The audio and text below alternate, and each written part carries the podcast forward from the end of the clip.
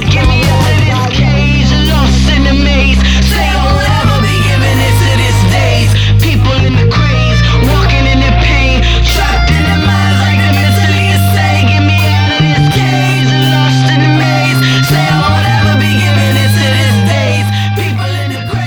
Welcome to Cage Free Voices Radio, an innovative educational entertainment radio show where youth and young adults have the opportunity to reflect, connect, and transcend internal and external barriers. We are your hosts, Bathsheba Smithen, or you can call me Sheba, and Joanne Nelson Gerbier, or you can call her Miss J. This is part two of self image resolutions and intergenerational collaboration with Bo Madawacker and Jamel Turner. so we're excited to have Bo here with us today. Um, he is exceptional, and he's actually in, enrolled in a military academy. Bo, tell people a little bit about yourself. Hi, um, well, I'm a current cadet at VMI, Virginia Military Institute. Um, a graduate from Macedon Military Academy. Um, so I've had a lot of ups and downs growing up as a kid, and it took me a while to kind of like catch myself, but uh, it's a working process. But you know, as I'm going, I'm seeing a lot of progress in myself. Good. So, what led you to enroll in a military academy, and how has being a part of this institution framed the way in which you see the world?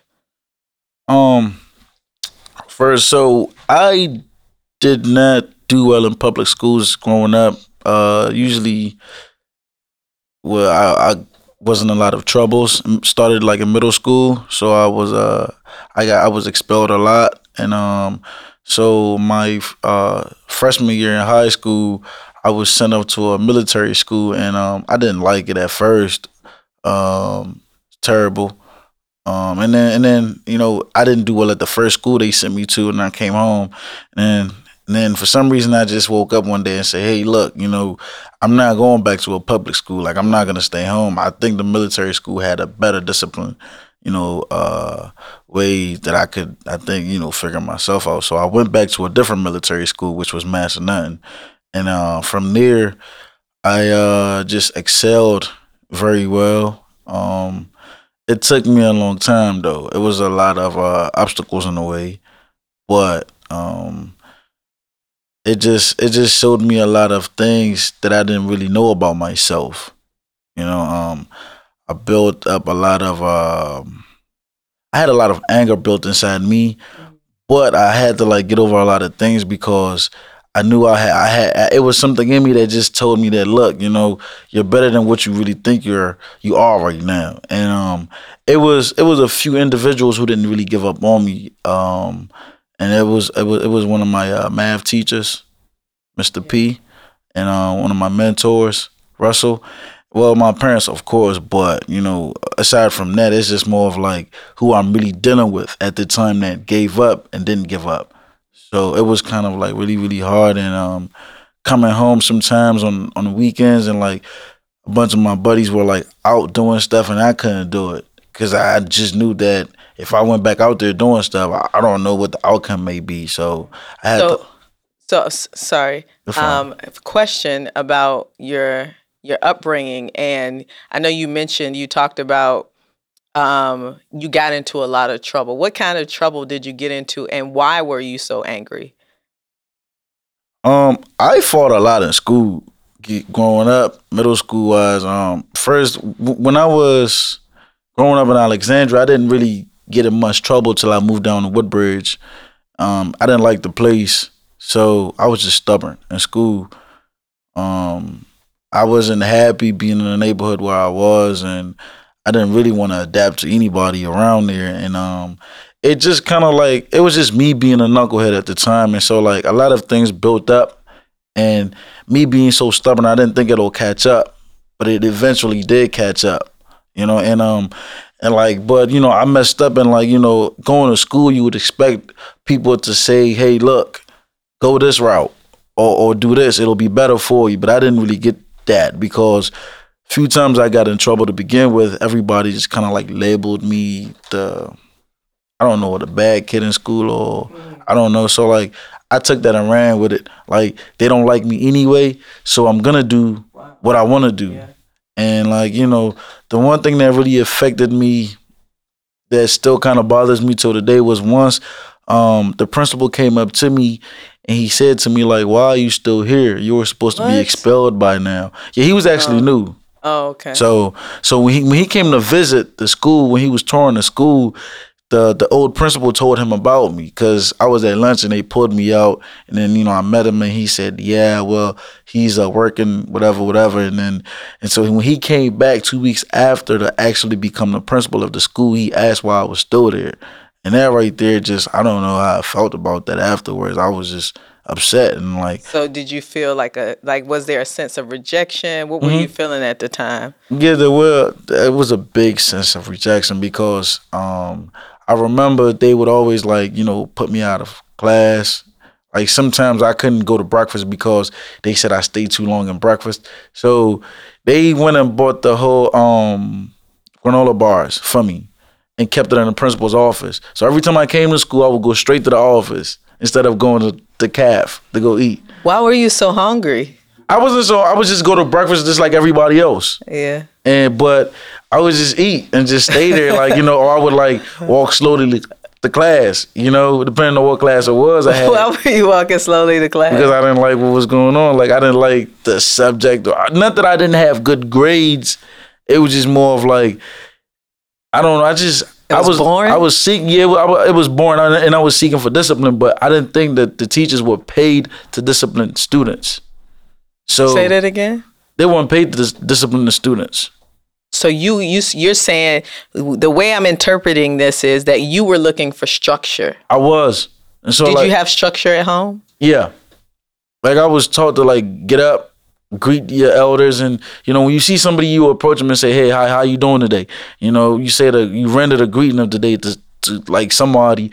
You respect people. See, I was respectful, and like so sometimes when I would come into class and I would say something to a teacher, and like I I would get like a, neg- a negative feedback, I would just take it as if like, okay, he don't like me, she don't like me, or whatever. So I'm gonna just do what I want. I'm just gonna like you know, stay in my own lane, but and until they cross me, knowing that they will cross me at a certain point because it's their classroom. So I know they're they're gonna say, Well, you can't sit there no more. Or you can't, you know, talk back to me or ask me certain questions. I asked a lot of questions. So you weren't interpreting the the re well whatever reinforcement it was that was coming from teachers, whether it was positive or negative. You weren't interpreting that as structure. You saw it as rejection. How would you say define structure for me? What exactly were you looking for?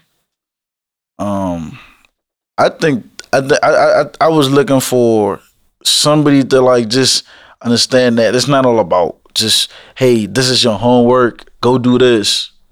You know, it was more of like the little bit you can add to a little kid's life. You know what I'm saying? Like you can always say one or two things to a kid that'll that that'll keep their mind like wandering, like going, and have them want to come back and say, you know what, I like his class not because it's math or English, but because he'll also like teach us how to come to class and say, look, you need to be sitting up straight. You know what I'm saying? Like, but some teachers really don't care. Like, some sometimes you'll be in class like sleeping. Like, I could walk in class very late and they wouldn't care. So like, I knew they didn't really care. So with them not caring, I was always gonna. I felt like I was winning at a time. So like I, I said, hope every teacher listens to this episode. I hope every teacher hears this because what you're saying is that you you wanted them. There's a quote that says, um, "People don't want to know what you know until they know that you care." Right, and so you wanted to know that your teachers cared about you before any other subject, and also. I mean, what you're talking about is social skills, a merging of social skills with academic skills, not just oh, now you need to learn math today, and that's all I'm I'm paid to do, right? Because that's what I'm getting from what you're saying is that you felt like a lot of your teachers were only teaching based on what they were paid to teach. Right. And the reason why I mentioned that was because, like, my dad, um, he would say stuff like this to us. There's four of us, four boys. So he would always come up and say, "Look, when you go off to school, when you leave the house and go off to school, I'm not there to watch you. So the parents you have are your teachers. You know what I'm saying? So like that right there would always ring bell, and I'm just thinking like, so are you telling me that the teachers can like yell at me, like you know what I'm saying? So now I'm looking mm-hmm. forward to like if he yells, then I know to respect him. If he doesn't come off like this, then I know to say, you know what, this guy is not really going to do much. Wow. So now I'm gonna be lackadaisical towards him or towards whatever he has to give. You know, so like That is very interesting. I, I mean, I, I, we we gotta we really need to promote this and play this episode in every school so that so that teachers could see the perspective of young people and how parenting, right? Like, because sometimes there's a disconnect between the parents at home. Oftentimes, not sometimes, oftentimes, there's a disconnect between parents at home and the teachers at school. So you're saying the what was the charge that was given to you by your parents was that now these teachers are like your parents when you're at school, and you're comparing them to your parents at home, and they're not meeting the standard. So you're saying because you don't meet this standard, then I don't have to respect you. Right, because if you look, if you look at every little kid, when you when you try to like say something to them, they're like, "You're not my dad. You can't tell me that. You're not my parents. You can't you can't tell me this. You know what I'm saying? It's like, who are you to be telling me this? You know? Mm-hmm. And I mean, like, not saying that you should be out there like you know violating kids or or just you know in people's space, but if you show some type of like caring towards something, not only what you're just paid for to do, you know, people would be actually a little bit more like interested to like know, you know, to want to keep up with you, to want to follow along with you, you know, and I just didn't really see that a lot. So I did, you know, become very hard headed towards a lot of people. And um and you know, I wound up with a bunch of referrals and as that piled up, I was getting kicked out back to back and it followed me along like too too many I went to so many schools. Several schools before I can graduate high school.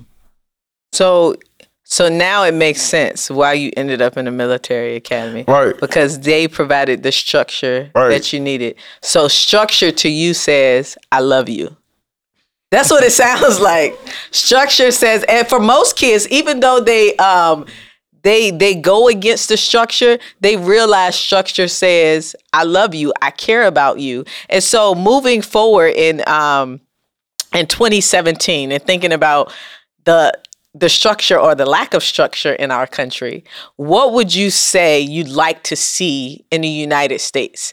And, and, I want you to come from the lens of this structure that we're talking about because a lot of young people are doing some of the very same things that you're talking about. Um, and then adults as well. Do you feel like youth are um, given as much structure as they need? Do you feel, or do you feel like they're rebelling because of a lack of structure? I do not. I think it's both. Number one is I don't think that they're being given enough at home because, but but but what it is these days is is people are more so worried about their kids getting, you know. I don't want my kids. I don't want anybody else talking to my kids like that except for me, or I don't want anybody, you know, mm-hmm. trying to correct my kids except for me. And and like as you know, it's it's really affected a lot of people, a lot of youth out there because people go outside and they don't know how to act. They don't know how to respect people. You know, especially younger kids these days, they look at you, they say, Well, who are you? You can't tell me this, you can't tell me that. And mind you, not everybody is the same. No, not everybody has the same mindset. So they come across people who's not able or not going to tolerate such thing, and then what happens is that person ta- uh, turns around and does something to them. Now that goes far deep to like you know people get killed, people can lose their life over little things. So, how do you think adults should respond to this? I think adults should be like you know every, every- everybody should be able to put hands and like you know and try to put that structure in, in their families first because you you got to start at home before you go outside. So it's like before you leave the house, you know, just know how to approach people, know how to speak to people, be be be respectful, you know, uh, and like just because somebody's not your dad or mom doesn't mean that they can't give you no advice. Okay, so I'm gonna stop you right there, right? Right, Right. and I agree with you wholeheartedly. But you just so what? So those who are not par- the parents of these kids, what is their charge? Because you just told me that your parents did all of that. They did all of that, and you went out and you said these these adults are not doing the same things, Right. right? And so you didn't you didn't necessarily respect them, right? Um, so what is it that the adults who are in these educational um, institutions, what do they need to be doing in order to keep that structure? I think they need to step up more to to not only be basic teachers, be be more of like a mentor. You know what I'm saying? Like and and like when you deal with people, know how to deal with people. Don't just deal with people in the sense of like trying to like um force things into them or or or or just show them stuff and say, okay, if you take this, you take it. If you don't, you don't. That's on you. My job is done. I think people should be able to go a little more extra. Like being able to like deal with people takes up a lot of challenges. You know what I'm saying? Because teachers have a very heavy job towards kids, you know, because it's it's not and when I say this, I mean like, you know, high school and below, not college. Because like, you know, to get people to learn what you're doing or what you're teaching them takes a lot because sometimes you may need to challenge yourself and like trying to like not only get them to understand but to show them how to understand stuff. Like sometimes the way you would get this an A student to understand something is a different way to get somebody who's a B student to understand something like you have to like Everybody has different different ways of learning and yeah. communicating back with you. So like you don't have to be one way all the time. Like you can always step up and say, okay, you know, he learns this way and she learns that way. So I'm gonna try to like put things in a way where it's like it's more like I want them to like enjoy my teaching, not only just come in and be bored in class. And and then when they, when because when kids get bored, they they tend to like either they they forget stuff, they don't want to pay attention, or they just doze off on you. And and then I mean, I would like to be in a teacher whose class is always like my students do well. Than to be in a class where the teacher he's like, I don't care if they do well or not, I still get paid. Because that right there just it kills me inside because I'm like, then, then why are you here? So, so the so the focus. Uh, it sounds like your focus for 2017 and those people listening is in in the the realm or the the sector of education, and you think um, that that's that's where we need to be honing in our focus. Um, why why education? And, and I'm going to ask you one more question after this. Why why why is education our focus for 2017? Because um education is not only school uh related as much. It it, does it has to do with uh, a lot of things like um everything around the world you know. Education can be just gaining some type of wisdom knowing a little bit about something. Um so so education is really important because when you're wise and smart you can really do a lot more than you actually believe that you could do you know. And um it's it's important because as us young people, we we want to live life the way we want to live life, but to, to to live life that way, you have to gain some education. You can't be out here running around wild and get caught up and then regret doing certain stuff. You know. So 2017 years 2017 is the year to educate yourself more so than you have ever done before, especially considering um, the transition in power and everybody's concern for that transition. I love that you you think that is the focus, considering that I'm a, an educator myself. So I I agree with you wholeheartedly. Um, so we really want we really want to thank you for coming out and interviewing with us. Um, the last question I would like to ask you is: Is there anything that you want to give artistically to the people? Do you do you have anything poetic that you'd like to say, rap or anything else, or just something motivational that you want to say to young people? just one little thing I want to say is um be know who you are and be yourself and um and don't believe in happiness all right believe in peace being joyful in, in life no matter what because happiness runs with happen all right so if things don't happen for you then you're mm. not happy and then good. happiness is canceled you know what i'm saying but when you're peaceful and joyful no matter what you're just living life and you will know how to like roll with anything that comes your way Thank you so much. Yes, oh my ma'am. God. So we we we again we like to thank you for um, interviewing us. We like to thank Impact Hub DC for sponsoring the show, um, and our engineer, Mr. Matthew Ashton, who so graciously engineers today's break. Music was provided by myself, Bathsheba Smithen, or you can call me Sheba. And the theme song we have two of them now. Download it and insanity. We'd also like to thank again our sponsor, Impact Hub, for sponsoring this show. Thank you for joining us for this amazing episode. If you like what you heard, tell your friends to tell their friends to subscribe to the show on iTunes and feel free to get in touch with us at cagefreevoices.com. Remember to see yourself even if the world is blind. Reflect, connect, and transcend every internal and external barrier that will try to cage your voice be cage free.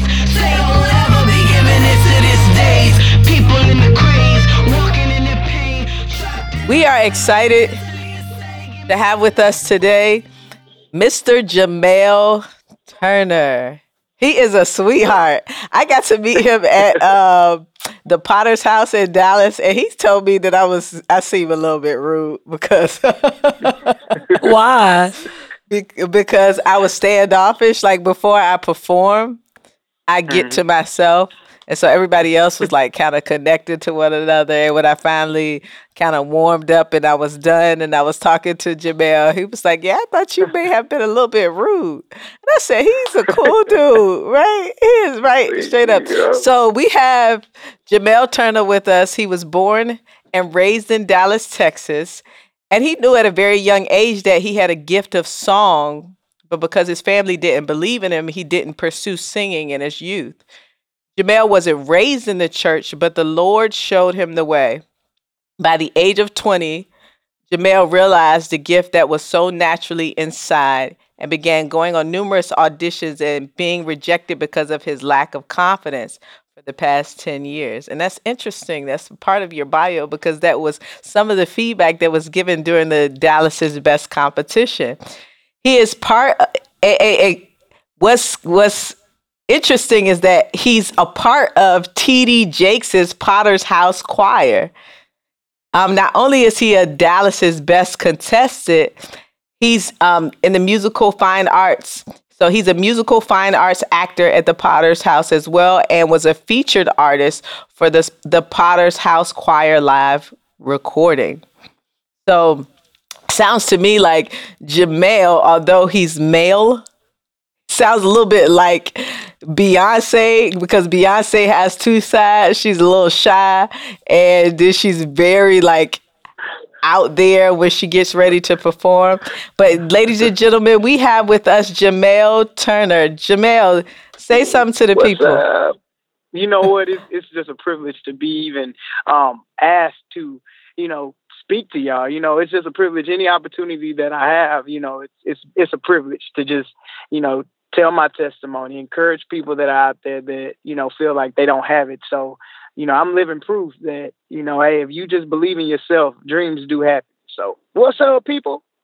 so I, I feel really comfortable with this interview. And so before we get into the first question, I saw you on um, the Potter's House stage leading praise and worship, bruh. I'm telling you, Bathsheba, I'm telling the Lord working. I'm, I'm, it's, it's lit. I was just sitting back, like, you know, after the Dallas Best performance, um, one of Dr. Jane, well, her assistant contacted me and uh, wanted me to come and, and perform what I performed at Dallas Best uh, for wow. the Thanksgiving Bible study uh, service. So that was just a blessing. God is good. So, yeah, isn't he? Yes, he is. He's always working yeah. behind the scenes. And what blows my mind, yeah, he's always working behind the scenes, Joanne what what what blows my mind, Jamel, is that part of your bio states that you held back because of people's disbelief. How yeah. did that transform the way in which you viewed yourself? Like people not believing in you. Mm-hmm. Well, I mean, at you know, you growing up, you know, you really, really look to the people like your family that loves you, you know, that you know care about care about you you know those are the those are the moments in your life that are foundations so if they don't believe in you it's you have a hard time when you are an adult to believe Yeah. in yourself. You know, because you know I didn't believe in myself. People would state that I sound like, "Oh my God, you're anointed." You know, um, you- Come you on. gift. You know, but I didn't believe in me, and you know, as I you know began to grow, God revealed to me that the the anointing that He's placed on my gift, I had to go through that ten year journey to really, really know who He is and trust in Him, and don't put my trust in man and people boasting me up. You know, but at that time, people didn't boast me up. God was always around me, encouraging me, you know, taking me step by steps, the nose on the auditions, American Idol, Sunday's Best, The Voice, um, all of those those those um, auditions were um, stepping stones to um, reveal to me the gift that was inside. So at a young age, you know, you hear people telling you no, or you can't sing, or you need to shut up. You you you will shut up, and you wouldn't believe you don't believe in yourself. But the ten year journey, I had to persevere because I knew what God had placed in me, and no man can take it away and cannot determine or put um, say, oh, you you're not good enough, or oh, you don't have anything. You know, so now in my life, I'm doing what I love doing, and can't no one tell me no now. I know that's right. Go ahead. Right. Go ahead. Miss J. He is like telling it like it is. Tell it like Yeah. it T.I. is. So So when um I listened to the the the first interviewee, Bo talked about how he felt the school, the people, the educators didn't support him and he felt rejected by by them. And what I hear you saying that it's it's very similar, right? But you're talking about your family and your family not be, believing in you. yep. Did Yep. you find any support in school? No. Well, in school, you know, growing up, I my family told me I couldn't sing, so I didn't I didn't um, pursue any music. You know, I didn't I didn't wasn't in the choir. Um, I didn't I didn't do anything. Um, really didn't grow up in a musical family, so I really didn't have like the influences like a lot of people would say. Oh yeah, my mom song, or she listening. To, I mean, she listened to so and so, so and so. The only thing that I really remember my mom listening to was Mahalia Jackson, but it was it was brief. It The upper wasn't like room? something Is that Mahalia? Yeah, upper room. You know, so it wasn't something that was like, you know, it wasn't like, oh, you know, my mom, you know, grew up listening to that, and so it wasn't something that, uh, like I had, um, I had support because I didn't let no one know, and I was really shy, you know, in school too. So I was like, I'm not gonna let anybody know that I can sing, but because I was adopted, we'll get into that's another. Uh, interview um, when I was adopted, my well, my birth mother always knew I could sing, and she she did time in prison. So every time she would call me, she would ask me what um like what song did you create? Sing something for me. You know, and I just make up stuff. And so my birth mother always had that connection of song that she knew that I could sing. And she actually um died um 2007 it'll be 10 years uh, in uh in 2017. So we had that connection. So if I look back at it, I would say that she was one of the supporters that always knew that I could sing because she'll ask me, "So what you singing? So what you doing?" You know, so that was the support. But as growing up, I kind of kept it a kept it a secret, so I didn't really tell nobody. Oh, thanks for sharing. Thanks for sharing. No problem. No problem. Um, but you just mentioned something that was a little deeper about your background. So Yeah. you had an uh, so you were adopted. I was adopted. Um, just a, a snippet. Um, I was adopted at nine at nine months. Well, technically, my guardian took me in, so I wasn't actually adopted, but my guardian took me in. Um, my guardian or my mother, my mother, I claim as my. I don't like the gu- guardian or my adopted mom. My mom is my mom, but she um took me in at nine months. She was my birth, my paternal grandmother's best friend. She couldn't have children, so at nine months she actually, you know, saw me a couple times, but she stated that it was one point where she she came and got me out of a motel with a rag on and spar milk. My birth mother was 19 when she had me in the streets. My grandmother was on drugs. Um, don't know who my father is. Just kind of put that out there. Um, and um, my birth mother had always known that I could sing. Like she she's done time. Um, and she passed in 2007. She swallowed two grams of heroin, which I know to this day that she didn't want to live no more. But it was a time in my life where I wouldn't share that testimony because I was embarrassed by it. Because when you are adopted, you feel like you're not wanted. You try to avoid being talked about. So I kept it a secret for so long, but how God is working in my life and what you go through, it actually, you go through it to help someone else. So in my life now, God is blessing me through the anointing of the gift of what I have and also to be able to encourage people who were given away, who was uh, unnoticed.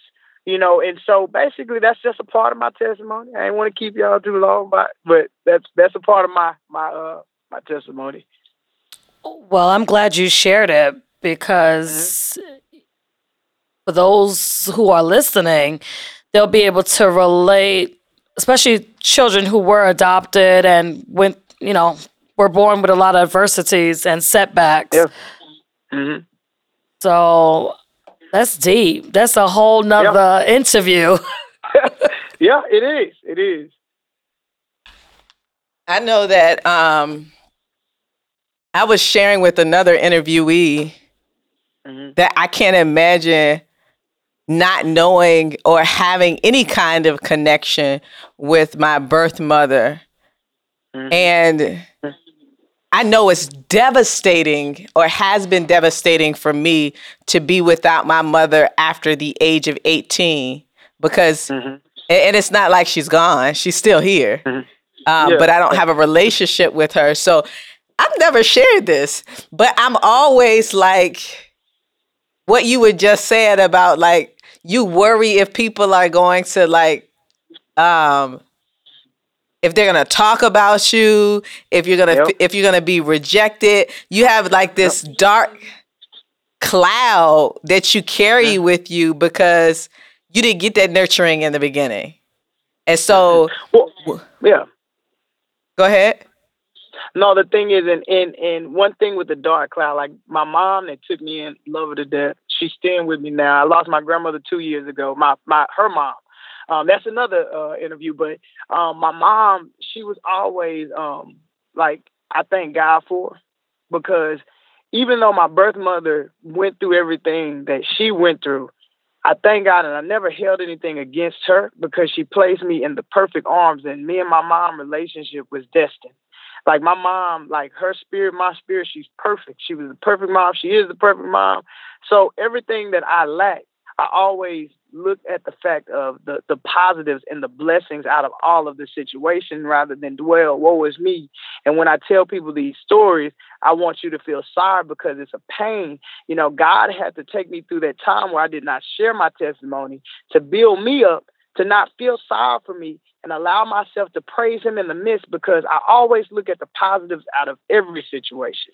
You know, and so even though I'm sharing this, I'm not sharing it because I'm, I was, I, I am like, you know, oh my God, you know, because the thing is, if you never went through it, it is like when you hear it, it's like, oh my God. But at the end of the day, I would not change anything of it. I thank God for everything that I went through. I thank God for Him trusting and allowing me to to experience a mother's love, because that that would have would have she wasn't there, and I wouldn't have known what it was. But the love of my mom, my grandmother, that God placed me in the right arms and the right hands to allow the gifts to be birthed the way He did.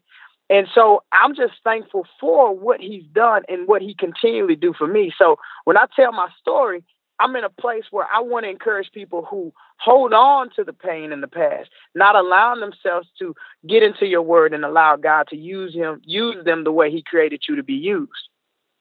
Yeah, and um I'm just thinking about how God brought two people from mm-hmm. two different parts of the United States together on the mm-hmm. same stage yep. with very similar experiences yep. both with the feelings yep. of rejection.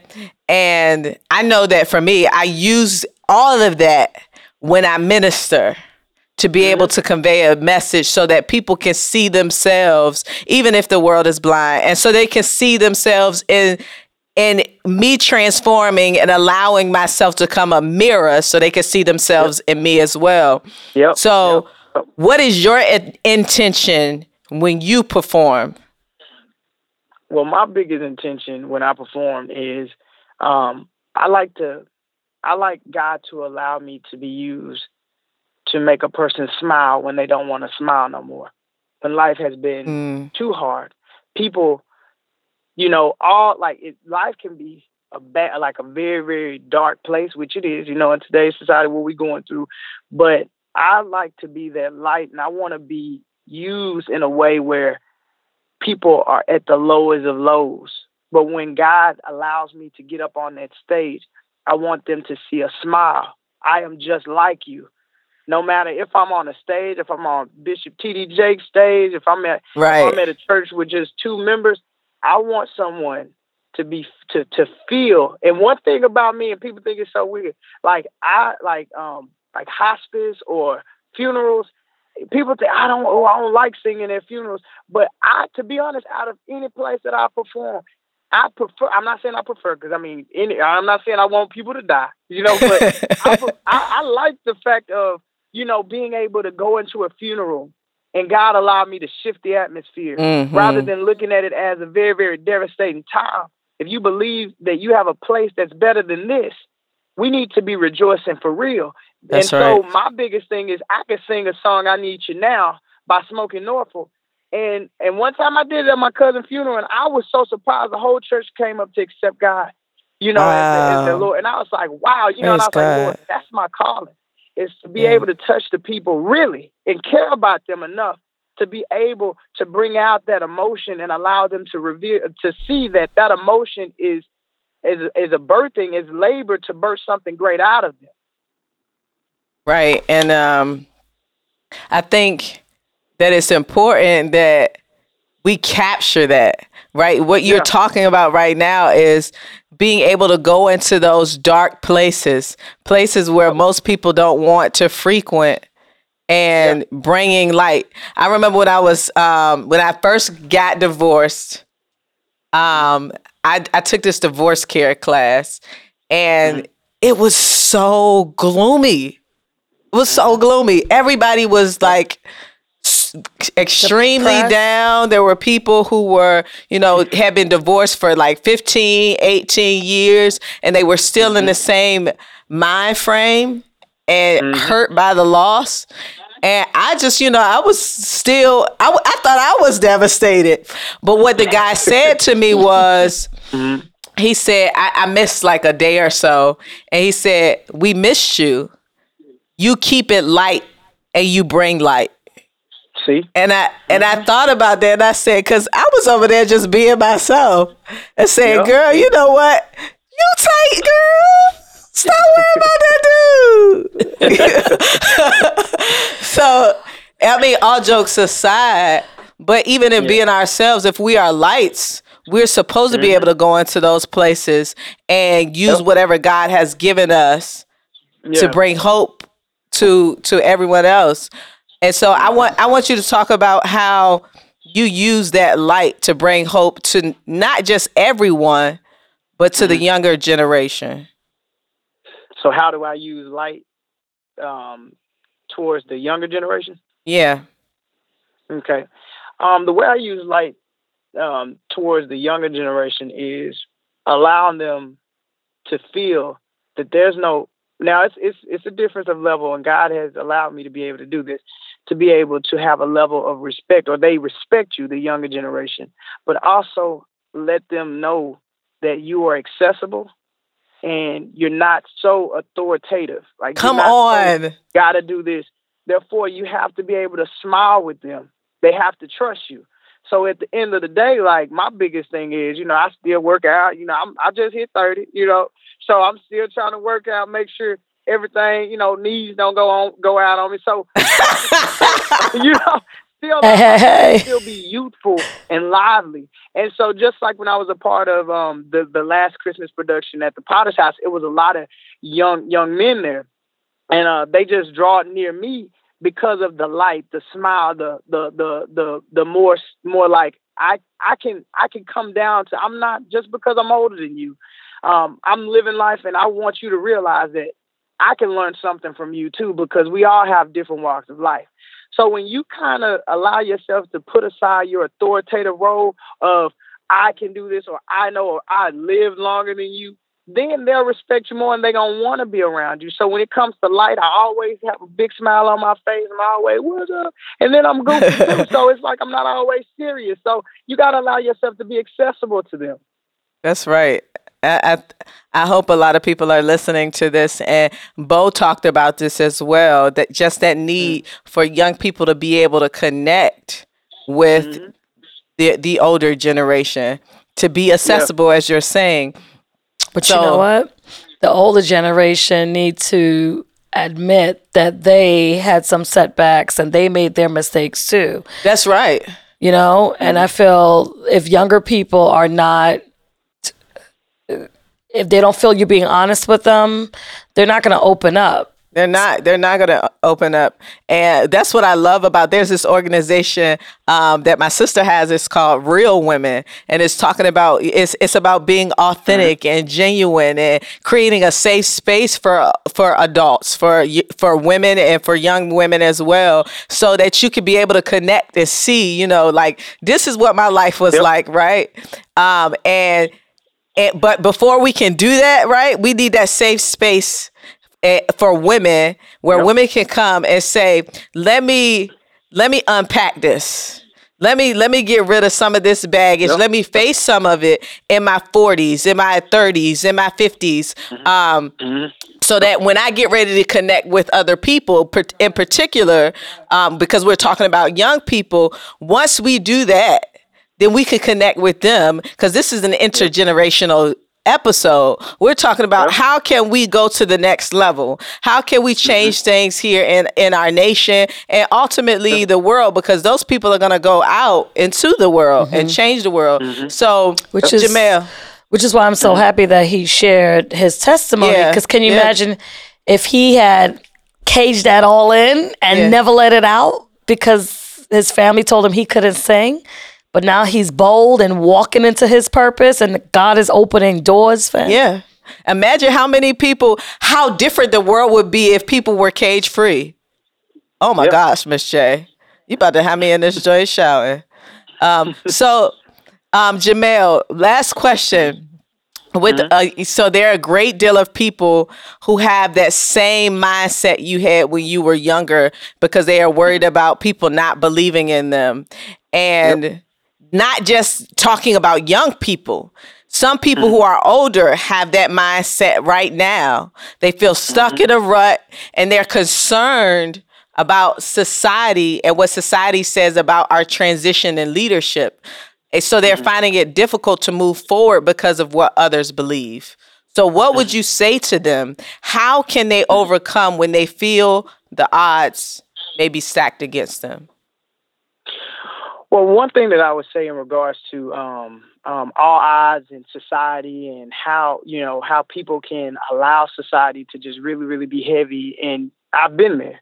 Um, but the the most the most important thing that you want to do if you are in that season or you in that place right now is you have to um, allow yourself to um, sometimes you have to fast from social media. Sometimes you have to fast from the news. Sometimes because the enemy he knows he knows what you're dealing with. He knows he want to keep you um, where you are. He don't want to uh, you know he, he's going to do whatever he can to make sure you don't um, reach your full potential. But one thing you want to do is you want to get into your word and you want to have your own personal relationship no matter where you are in life no matter if you're 19 years old no matter if you're you're you're of the world but you know that god is working in your life you have to seclude I yourself like that. and you may have to go through an isolation state where you need to just deal with you and you need to just call on the Father because He created you. Man didn't create you. Society did not did not create you. But these different factors of life and in the world, it's used to attack and it's used to make us think, okay, we're not good enough.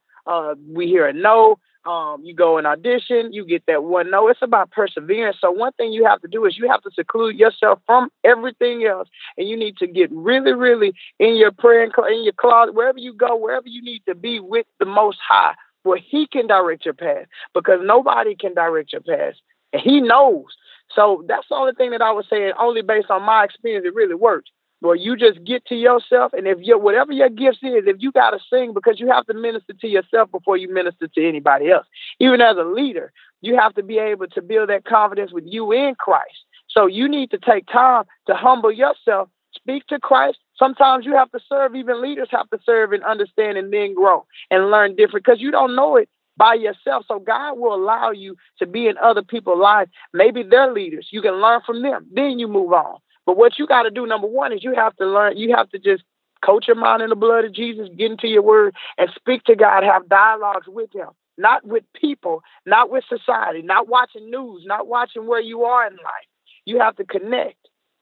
That's right. Um, and that's and, and what you're talking about is being able to see Mhm. when everybody else can't see. Yep. And that and that's the idea of being a visionary. A visionary is somebody who has vision. They can see what everybody else doesn't. So everybody else is seeing with the natural eye. It's like the story of um I think it was Elisha, the prophet Elisha, and Yeah. he had to tell the servant. He said, um, you, "Lord, open up this boy eyes, like open up his eyes, so he can Yes. see mm-hmm. that those who are with us are more than Yep. those who are against us." Right. And so, Yep. so many of us are focused on what we see with our natural eyes, and we're bringing in all of the, the, the media and the, the news, everything that we're seeing that we cannot see Yeah. right? We're Yeah. thinking that we're seeing, but we're not seeing. So when there is no vision, the people perish. Yes. And when people had no vision, guess what, Jamel? You and I and Miss J and everybody else who is considered a visionary, including the engineer hosting this joint, Yeah. we need to be eyeglasses. Mhm. Let's go. we need to give Yep. them the lenses Yeah. Yeah. to keep going. And so we we just thank you. And I think the last question, Miss J gonna take over right here. She she wants to find out something from you, um, Jamel. yeah. So Jamel, what makes you cage free? what makes me cage free? Uh, you know what? What makes me cage free? free? Let me think about that. Um, what really, really makes me cage free is the fact that um, I'm determined and I persevere no matter what. And um, I've been through too much worrying about what everybody else thinks. And my biggest thing is the to serve the Most High, and no one's gonna stand in my way to do that whether that be um, me singing at the Potter's House. Thank God for the platform, but I believe you can share the gift of God anywhere you go. So one thing that makes me cage free is that I'm not living up to man's standard.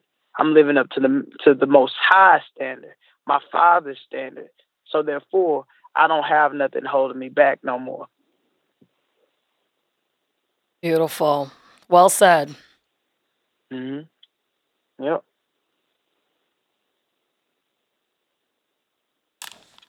So thank you so much, Jamel. We'd like to No thank problem. Impact Hub DC for sponsoring this show. But before we do Yeah. all our thank yous, I want uh, Jamel, can you sing us out this joint?